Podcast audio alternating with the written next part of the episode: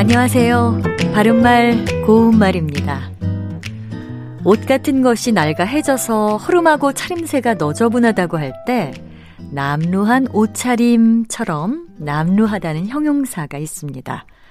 남루하다에서 남루는 헛누더기 람자에 헛누더기 루자를 씁니다.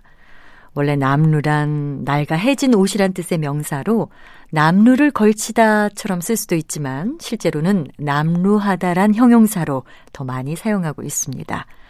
남루와 비슷한 표현으로 누더기가 있습니다. 앞서 한자를 설명해 드릴 때도 누더기란 말이 나왔는데요.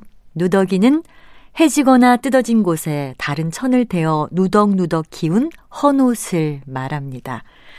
그런데 이 누더기를 누대기라고 말하는 경우를 가끔 들을 수가 있는데요. 마지막 음절의 모음 이의 영향을 받아 나타나는 현상이지만 정확한 표현은 누덕입니다.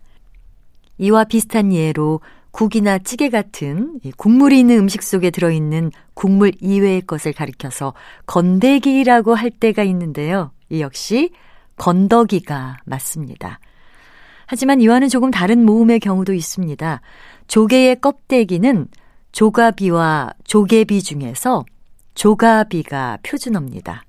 또 손톱 따위로 핥히거나 긁히어서 생긴 작은 상처는 상체기가 아니고 생체기가 맞는 표현이니까요. 정확하게 기억해 두시면 좋겠습니다. 바른말 고운말 아나운서 변희영이었습니다.